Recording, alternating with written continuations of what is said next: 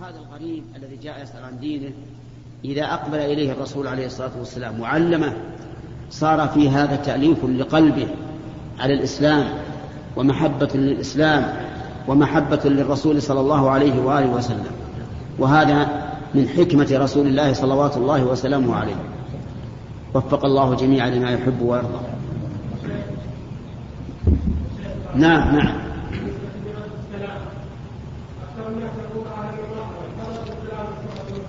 اي نعم هذا يسأل يقول هل إذا قال الإنسان في الرد على السلام أهلا ومرحبا هل يكفي؟ نقول لا يكفي.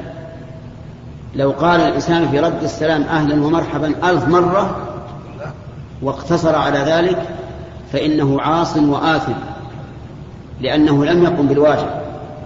الواجب أن يرد فيقول عليكم السلام ثم يقول أهلا وسهلا أو يقول أهلا وسهلا عليكم السلام. لكن يحسن بالمسلم يا أخ حمد يحسن بالمسلم إذا سلم وقال المجيب أهلا وسهلا أن يرد أن يعيد. يقول السلام عليكم. فإذا قال له سلام قال السلام عليكم. حتى يعرف المجيب أنه لم يقم بالواجب. ويكون هذا صبغة في قلبه لا ينساها لا إله نقل المؤلف رحمه الله تعالى عن أنس رضي الله عنه أن رسول الله صلى الله عليه وسلم كان إذا أكل طعاما لعق أصابعه الثلاث وقال إذا سقطت لقمة أحدكم فليمط عنها الأذى وليأكلها ولا يدعها للشيطان. وأمر أن تسلث القصعة. قال فإنكم لا تدرون في أي طعامكم البركة.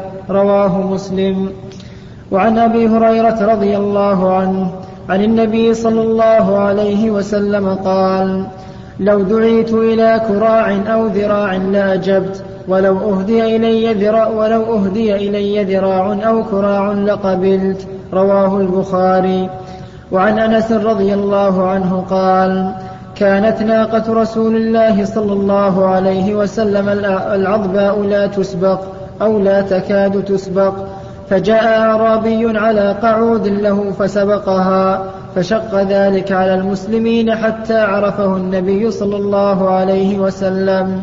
فقال حق على الله أن لا يرتفع شيء من الدنيا إلا وضعه. رواه البخاري.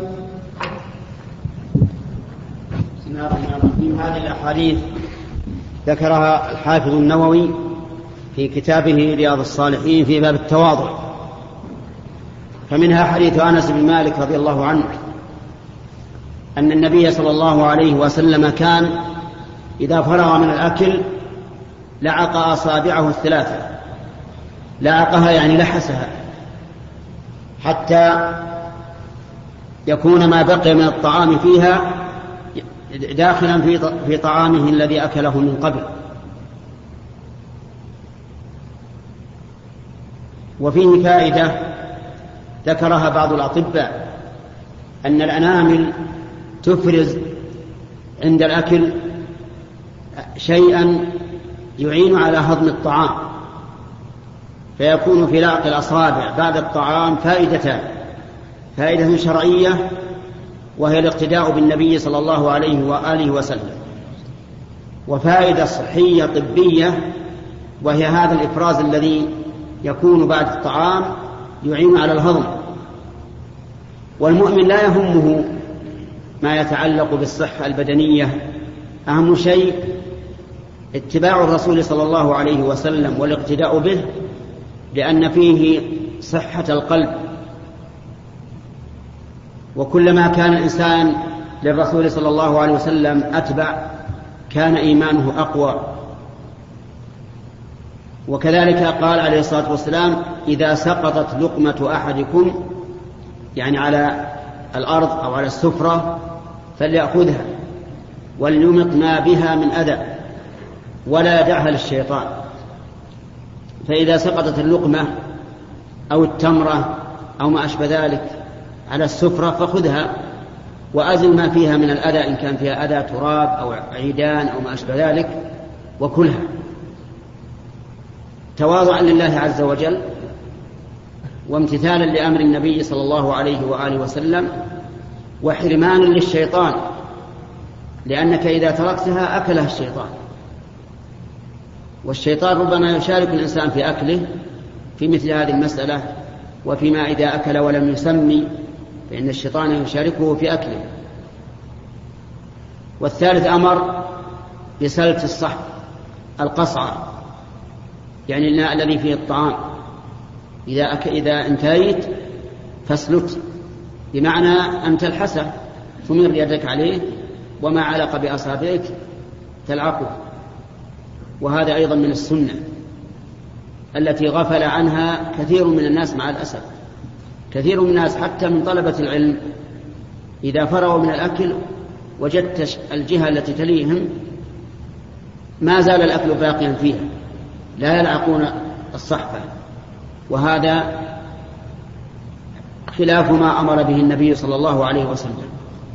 ثم بين الرسول عليه الصلاة والسلام الحكمة من ذلك فقال فإنكم لا تدرون في أي طعامكم البركة قد تكون البركة من هذا الطعام في هذا الذي سلته من القصعة.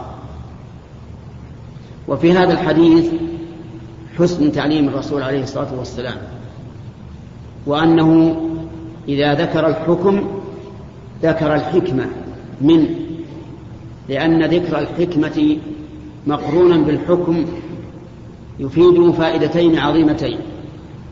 الفائدة الأولى بيان سمو الشريعة. بيان سمو الشريعة وأنها شريعة مبنية على المصالح. فما من شيء أمر الله به ورسوله إلا والمصلحة في وجوده. وما من شيء نهى الله عنه ورسوله إلا والمصلحة في عدمه.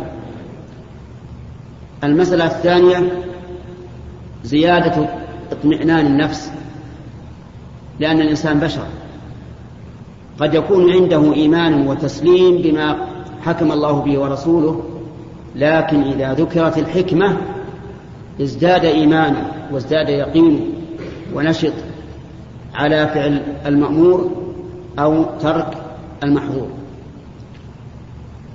ثم ذكر حديث أنس بن مالك رضي الله عنه في قصة الأعرابي الذي جاء بقعود له. ناقة ليست كبيرة. أو جمل ليس بكبير وكانت ناقة النبي صلى الله عليه وسلم العظبة وهي غير القصوى التي حج عليها. هذه ناقة أخرى وكان من هدي الرسول عليه الصلاة والسلام أنه يسمي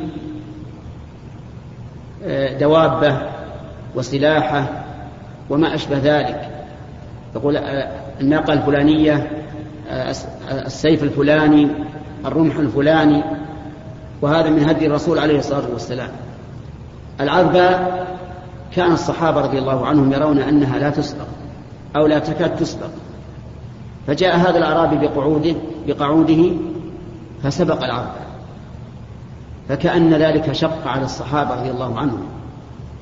فقال النبي صلى الله عليه وسلم لما عرف ما في نفوسهم إن حقا على الله ما ارتفع من شيء من هذه الدنيا إلا وضعه.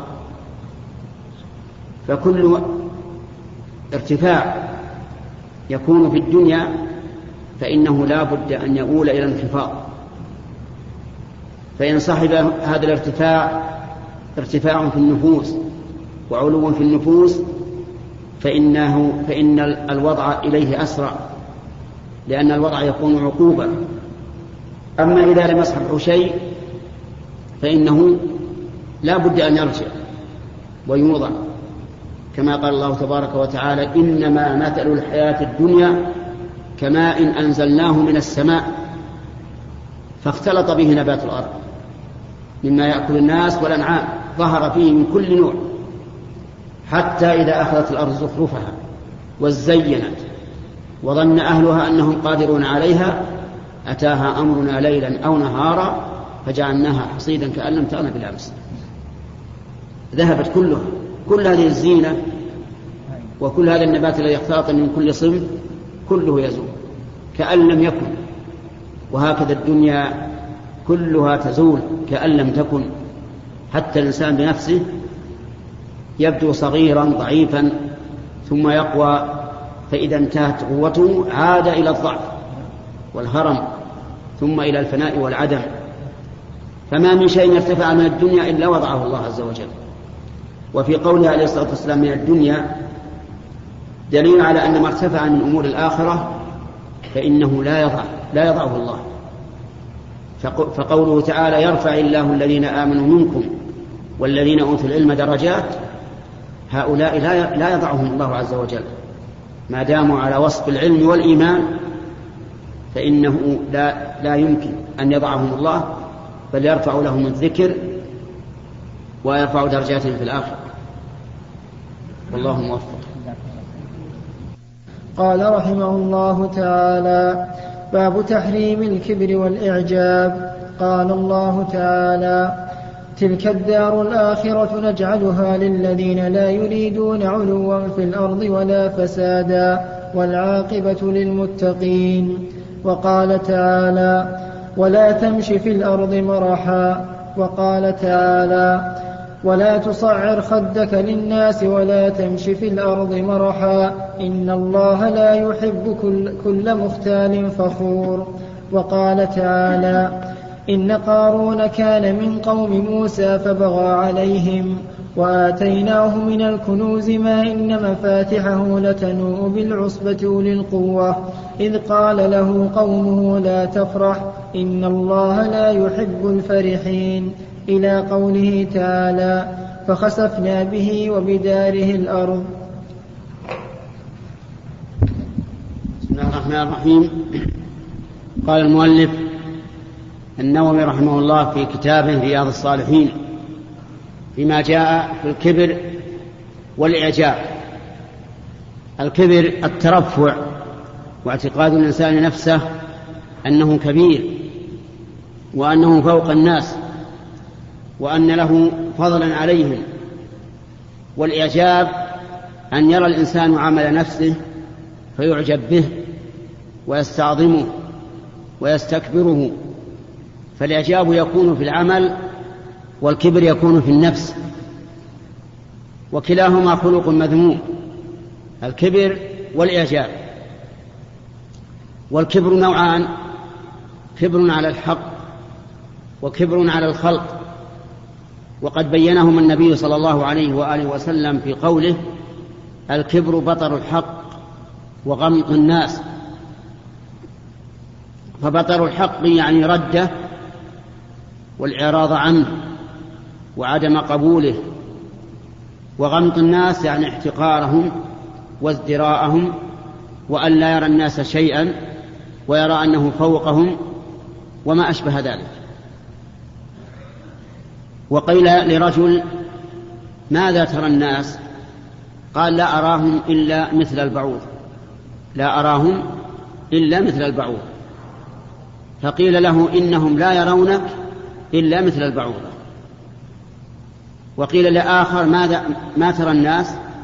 قال أرى الناس أعظم مني ولهم شأن ولهم منزلة. قال إنهم. قال فقيل له إنهم يرونك أعظم منهم وأن لك شأنا. ومحلا. فأنت إذا رأيت الناس مرأى فالناس يرونك مثل ما تراهم. إن رأيتهم في محل الإكرام والإجلال والتعظيم ونزلتهم منزلتهم عرفوا لك ذلك ورأوك في محل الإجلال والإكرام والتعظيم ونزلوك منزلتك.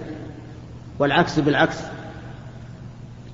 أما بطر الحق فهو رده وأن لا يقبل الإنسان الحق.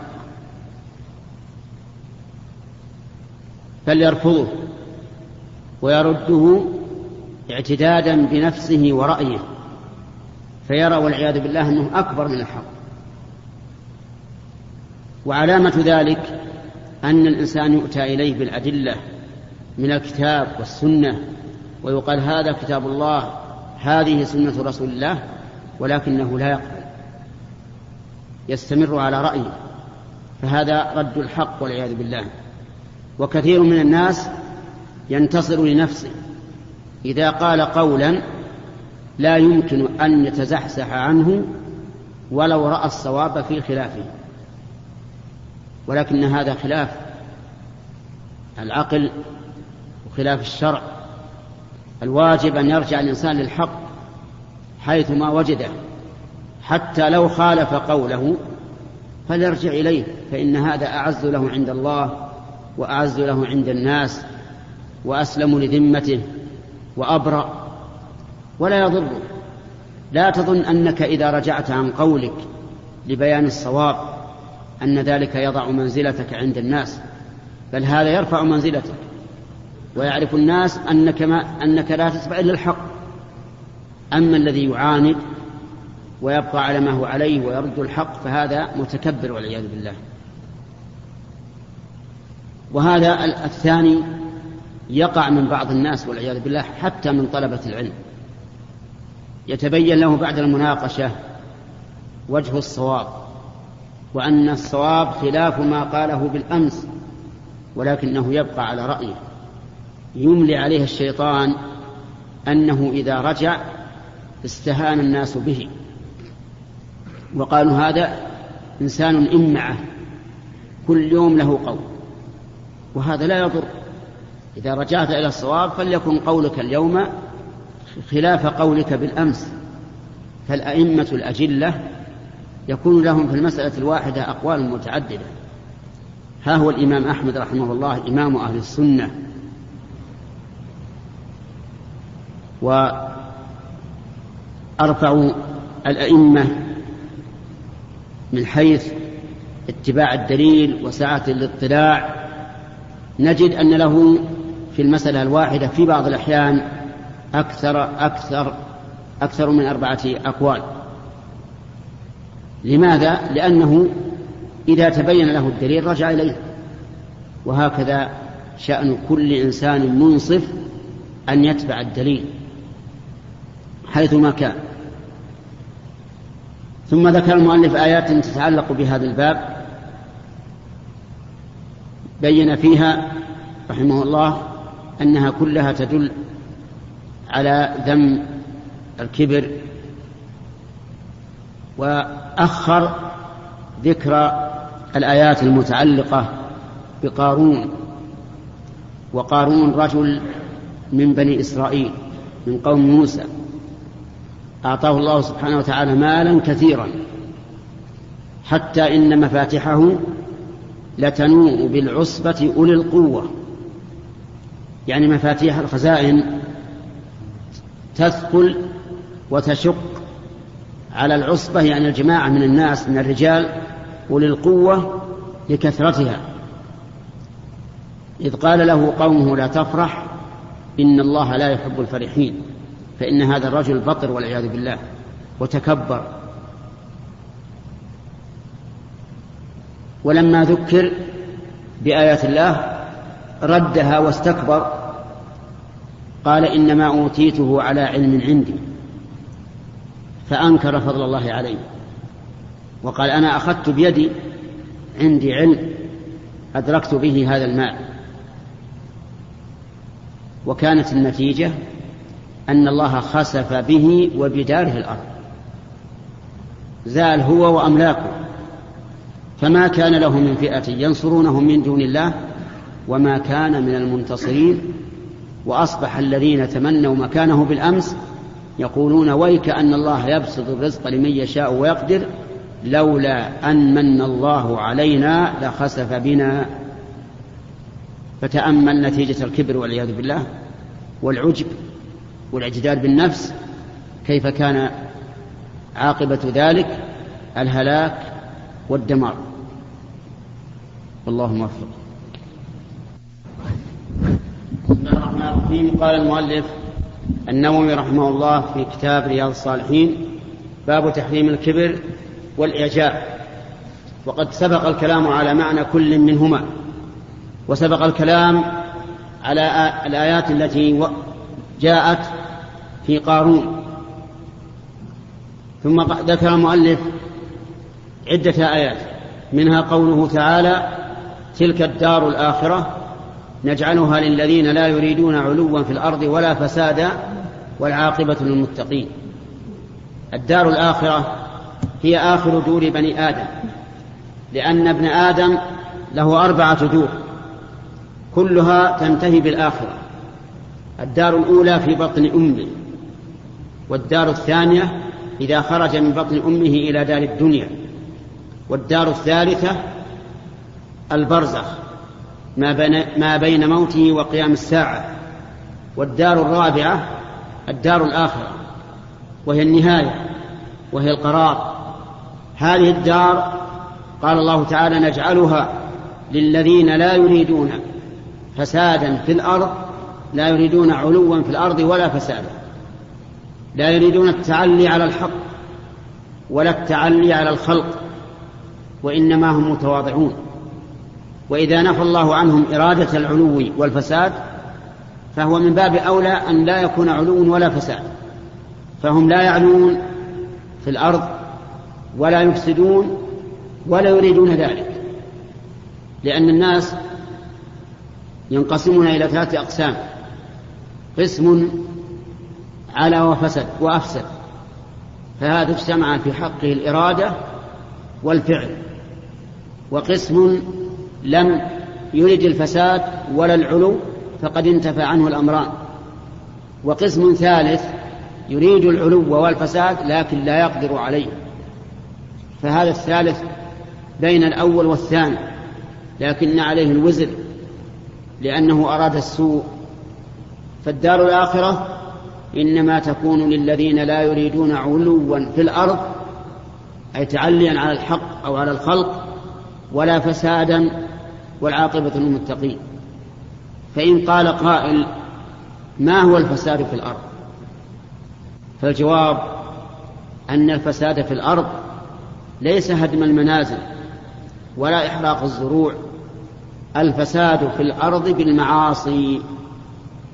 كما قال أهل العلم رحمهم الله في قوله تعالى ولا تفسدوا في الأرض بعد إصلاحها أي لا تعصوا الله لأن المعاصي سبب للفساد قال الله تبارك وتعالى ولو أن أهل القرى آمنوا واتقوا لفتحنا عليهم بركات من السماء والأرض ولكن كذبوا فأخذناهم بما كانوا يكسبون فلم يفتح عليهم الله بركات من السماء ولا من الأرض. فالفساد في الأرض يكون بالمعاصي نسأل الله العافية. وقال الله تبارك وتعالى ولا تمشي في الأرض مرحا. يعني لا تمشي مرحا مستكبرا متبخترا متعاظما في نفسك. وفي الآية الثانية قال إنك لن تبلغ الأرض. نعم. ولا تمشي في الأرض مرحا إنك لن تخرق الأرض ولن تبلغ الجبال طولا. يعني مهما كنت لا تقدر أن تنزل في الأرض ولا تتباهى حتى تساوي الجبال. بل إنك أنت أنت أنت ابن آدم حقير ضعيف فكيف تمشي في الأرض مرحا وقال تعالى ولا تصعر خدك للناس ولا تمشي في الأرض مرحا. إن الله لا يحب كل مختال فخور. تصعير الخد للناس أن يعرض الإنسان عن الناس. فتجده والعياذ بالله مستكبرا. لاويا عنقه تحدثه وهو يحدثك وقد صد عنك هكذا. صعر خده. ولا تمشي في الأرض مرحا. يعني لا تمشي تبخترا وتعاظما وتكبرا. إن الله لا يحب كل مختال فخور. المختال في هيئته والفخور بلسانه وقوله فهو بهيئته مختال في ثيابه في ملابسه في مظهره في مشيه فخور بقوله ولسانه. فالله تعالى لا يحب هذا إنما يحب المتواضع الغني الخفي التقي هذا هو الذي يحبه الله عز وجل. نسأل الله تعالى أن يهدينا وإياكم لأحسن الأخلاق والأعمال وأن يجنبنا سيئات الأخلاق والأعمال إنه جواد كريم. نقل المؤلف رحمه الله تعالى عن عبد الله بن مسعود رضي الله عنه عن النبي صلى الله عليه وسلم قال لا يدخل الجنة من كان في قلبه مثقال ذرة من كبر. فقال رجل إن الرجل يحب أن يكون ثوبه حسنا ونعله حسنة. قال إن الله جميل يحب الجمال. الكبر بطر الحق وغمط الناس. وعن سلمة بن الأكوع رضي الله عنه أن رجلا أكل عند رسول الله صلى الله عليه وسلم بشماله فقال كل بيمينك. قال لا أستطيع. قال لاستطعت ما منعه إلا الكبر. قال فما رفعها إلى فيه. رواه مسلم. بسم الله الرحمن الرحيم. قال المؤلف الإمام النووي قال المؤلف النووي رحمه الله الحافظ في كتابه رياض الصالحين في باب تحريم الكبر والعجب عن ابن مسعود رضي الله عنه أن النبي صلى الله عليه وسلم قال لا يدخل الجنة من في قلبه مثقال ذرة من كبر. وهذا الحديث من أحاديث الوعيد التي يطلقها الرسول صلى الله عليه وسلم تنفيرا عن الشيء وإن كانت تحتاج إلى تفصيل حسب الأدلة الشرعية. فالذي في قلبه كبر إما أن يكون كبرا عن الحق وكراهة له فهذا كافر. مخلد في النار ولا يدخل الجنة. لقول الله تعالى ذلك بأنهم كرهوا ما أنزل الله فأحبط أعمالهم. ولا يحبط العمل إلا بالكفر. كما قال الله تعالى يا أيها الذين آمنوا من يرتد منكم عن دينه فسوف يأتي الله بقوم يحبهم يا أيها الذين آمنوا نعم بقوله تعالى ومن يرتد منكم عن دينه فيمت وهو كافر فأولئك حبطت أعمالهم في الدنيا والآخرة وأولئك أصحاب النار هم فيها خالدون. وأما إذا كان كبرا على الخلق وتعاظما على الخلق لكنه لا لم يستكبر عن عبادة الله فهذا لا يدخل الجنة دخولا كاملا مطلقا. لم يسبق بعذاب. بل لا بد من عذاب على ما حصل من كبره وعلوائه على الخلق. ثم إذا طهر دخل الجنة. ولما حدث النبي صلى الله عليه وسلم بهذا الحديث قال رجل يا رسول الله الرجل يحب أن يكون ثوبه حسنا ونعله حسنة. يعني فهل هذا من الكبر؟ فقال النبي صلى الله عليه وسلم إن الله جميل يحب الجمال. جميل في ذاته جميل في أفعاله جميل في صفاته. كل ما يصدر عن الله عز وجل فإنه جميل وليس بقبيح. بل حسن تستحسنه العقول السليمة وتستسيغه النفوس. وقوله يحب الجمال أي يحب التجمل يعني يحب أن الإنسان يتجمل في ثيابه وفي نعله في مشلحه في جميع شؤونه لأن التجمل يجذب القلوب إلى الإنسان ويحببه إلى الناس بخلاف التشوه الذي يكون الإنسان فيه مشوها في شعره أو في ثوبه أو في لباسه الآخر فلهذا قال إن الله جميل يحب الجمال أي يحب أن يتجمل الإنسان. وأما الجمال الخلقي الذي من الله عز وجل فهذا إلى الله سبحانه وتعالى. ليس للإنسان فيه حيلة وليس له فيه كسب وإنما ذكر النبي صلى الله عليه وسلم ما للإنسان فيه كسب وهو التجمل. أما الحديث الثاني فهو حديث سلمة بن أكوى رضي الله عنه أن رجلا أكل عند النبي صلى الله عليه وسلم بيده اليسرى. فقال كل بيمينك. قال لا أستطيع. ما منعه إلا الكبر. فقال النبي صلى الله عليه وسلم لا استطعت لأن الرسول عليه الصلاة والسلام عرف أنه متكبر. فقال لا استطعت أي دعا عليه بأن الله تعالى يصيبه بأمر لا يستطيع معه رفع يده اليمنى إلى فمه.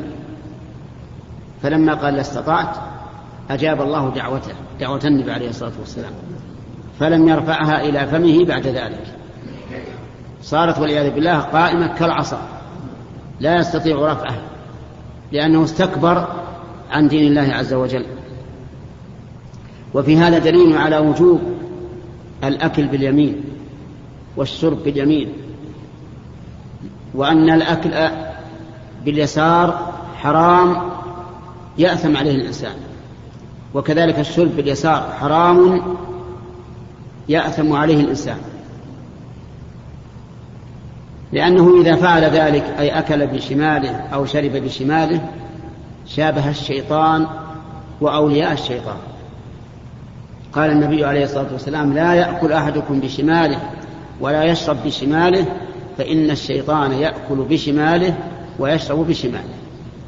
وإذا نظرنا الآن إلى الكفار وجدنا أنهم يأكلون بيسارهم ويشربون بيسارهم وعلى هذا فالذي يأكل بشماله أو يشرب بشماله متشبه بالشيطان وأولياء الشيطان.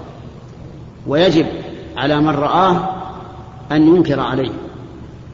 لكن بالتي هي أحسن إما أن يعرض إذا كان يخشى أن يخجل صاحبه أو أن يستنكف ويستكبر يعرض يقول من الناس من يأكل بشماله أو يشرب بشماله وهذا حرام ولا يجوز.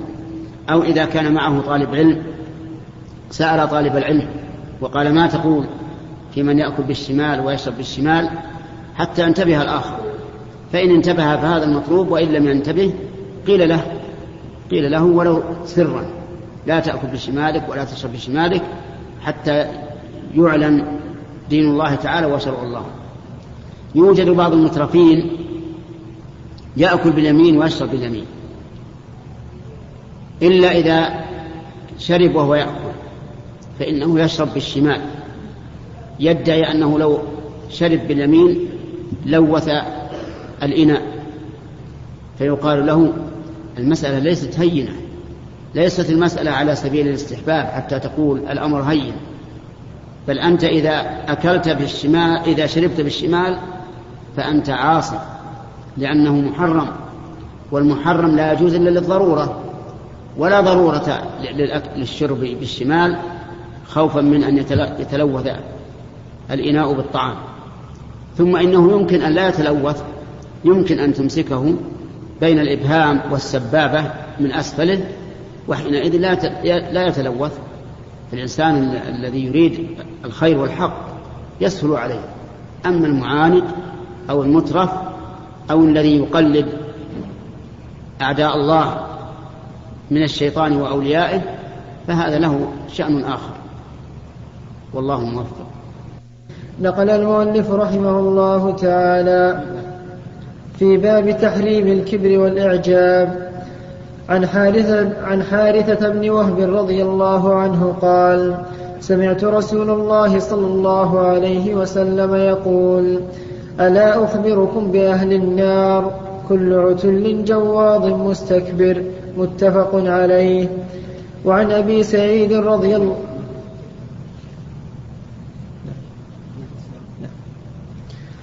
وعن أبي سعيد رضي الله عنه عن النبي صلى الله عليه وسلم قال احتجت الجنة والنار فقالت النار في الجبارون والمتكبرون وقالت الجنة في ضعفاء الناس ومساكينهم فقضى الله بينهما إنك الجنة رحمتي أرحم بك من أشاء وإنك النار عذابي أعذب بك من أشاء ولكليكما علي ملؤها. رواه مسلم. وعن أبي هريرة رضي الله عنه أن رسول الله صلى الله عليه وسلم قال لا ينظر الله يوم القيامة إلى من جر إزاره بطرا. متفق عليه. وعنه رضي الله عنه قال قال رسول الله صلى الله عليه وسلم ثلاثة لا يكلمهم الله يوم القيامة ولا يزكيهم ولا ينظر إليهم ولهم عذاب أليم. شيخ زان وملك كذاب وعائل مستكبر رواه مسلم. بسم الله الرحمن الرحيم. هذه أحاديث ساقها المؤلف النووي رحمه الله في رياض, الصالحين. في باب في باب تحريم الكبر والعجب. وقد سبق لنا الكلام على الآيات الواردة في هذا وكذلك الكلام على بعض الأحاديث. بل على الأحاديث التي ذكرها المؤلف رحمه الله تعالى في هذا الباب. ثم ذكر المؤلف رحمه الله أن النبي صلى الله عليه وآله وسلم قال ألا أخبركم بأهل النار؟ ألا أخبركم بأهل النار؟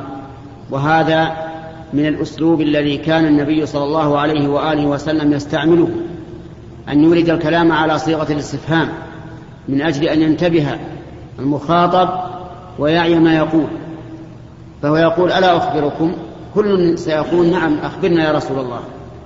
قال كل عتل جواظ مستكبر. كل عتل العتل معناها الشديد الغليظ ومنه العتلة التي تحفر بها الأرض فإنها شديدة غليظة. فالعتل هو الشديد الغليظ والعياذ بالله. جواظ يعني أنه فيه زيادة من سوء الأخلاق. مستكبر وهذا هو الشاهد. أي عنده كبر والعياذ بالله.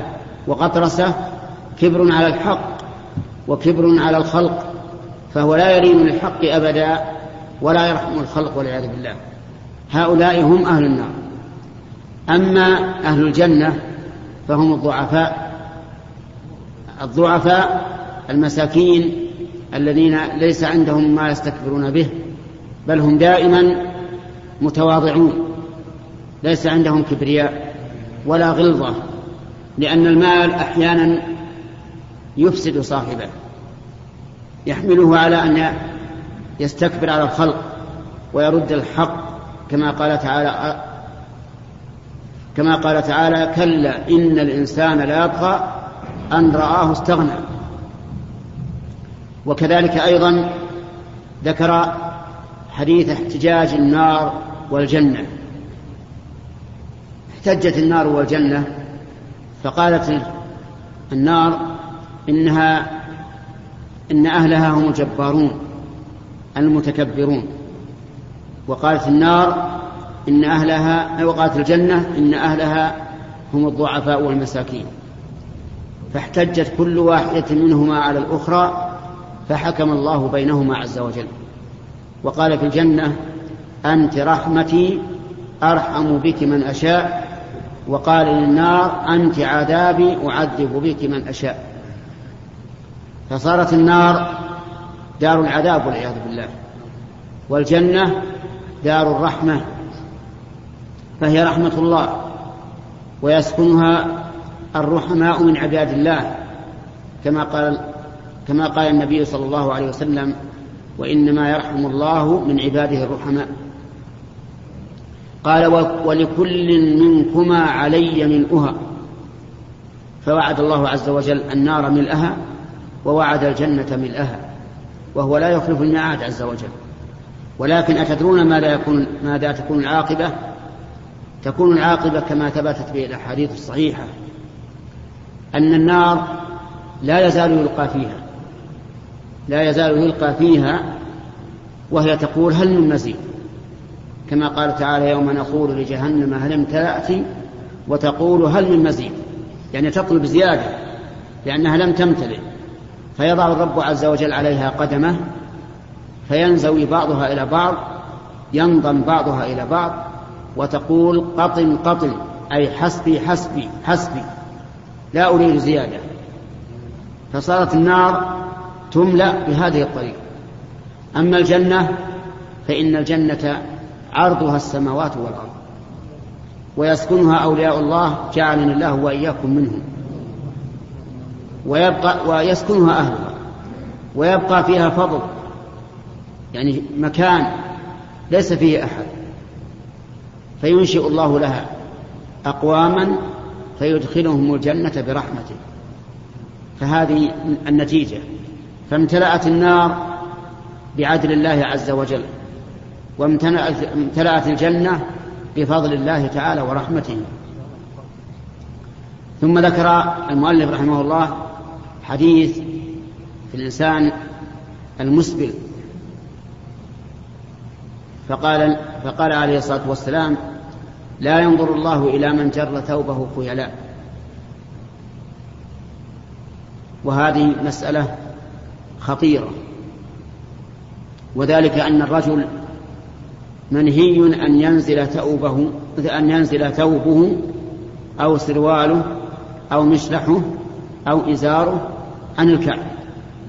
لا بد أن يكون من الكعب فما فوق. فمن نزل عن الكعب فإنه فإن فعله هذا من من الكبائر والعياذ بالله. لأنه إن نزل كبرا وخيلاء فإنه لا ينظر الله إليه يوم القيامة ولا يكلمه ولا يزكيه وله عذاب أليم. وإن كان نزل لغير ذلك نزل لأنه مثلا كان طويلا ولم يلاحظ فإنه ثبت عن النبي صلى الله عليه وسلم أنه قال ما أسفل من الكعبين من الإزار ففي النار. فكانت العقوبة حاصلة على كل حال فيما نزل عن الكعبين. لكن إن كان بطرا وخيلا فالعقوبة أعظم. لا يكلم الله صاحبه يوم القيامة ولا ينظر إليه ولا يزكيه وله عذاب أليم. وإن كان غير خيلاء فإنه يعذب بالنار والعياذ بالله. فإذا قال قائل ما هو السنة؟ قلنا السنة من الكعب إلى نصف الساق. هذا السنة. نصف الساق سنة وما دونه سنة وما كان إلى إلى الكعبين فهو سنة لأن هذا هو لبس النبي صلى الله عليه وسلم وأصحابه فإنهم كانوا لا يتجاوزوا لا, لا يتجاوز لباسهم الكعبين ولكن يكون إلى نصف الساق أو يرتفع قليلا وما بين ذلك كله من السنة. والله موفق نقل المؤلف رحمه الله تعالى في سياق الأحاديث في باب تحريم الكبر والإعجاب. عن أبي هريرة رضي الله عنه قال قال رسول الله صلى الله عليه وسلم ثلاثة لا يكلمهم الله يوم القيامة ولا يزكيهم ولا ينظر إليهم ولهم عذاب أليم. شيخ زان وملك كذاب وعائل مستكبر رواه مسلم. وعنه رضي الله عنه قال قال رسول الله صلى الله عليه وسلم قال الله عز وجل العز إزاري والكبرياء ردائي فمن ينازعني في واحد منهما فقد عذبته رواه مسلم. وعنه رضي الله عنه أن رسول الله صلى الله عليه وسلم قال أيها الإخوة في ختام هذه المادة نسأل الله أن نلقاكم في لقاءات متجددة. مع تحيات مؤسسة الاستقامة الإسلامية للإنتاج والتوزيع في عنيزة. شارع هلالة رقم الهاتف والناسخة الهاتفية صفر ستة ثلاثة ستة أربعة ثمانية ثمانية ثمانية صفر والرقم الثاني صفر ستة ثلاثة ستة أربعة خمسة ثمانية ثمانية صفر. ورقم صندوق البريد اثنان وخمسمائة وألف.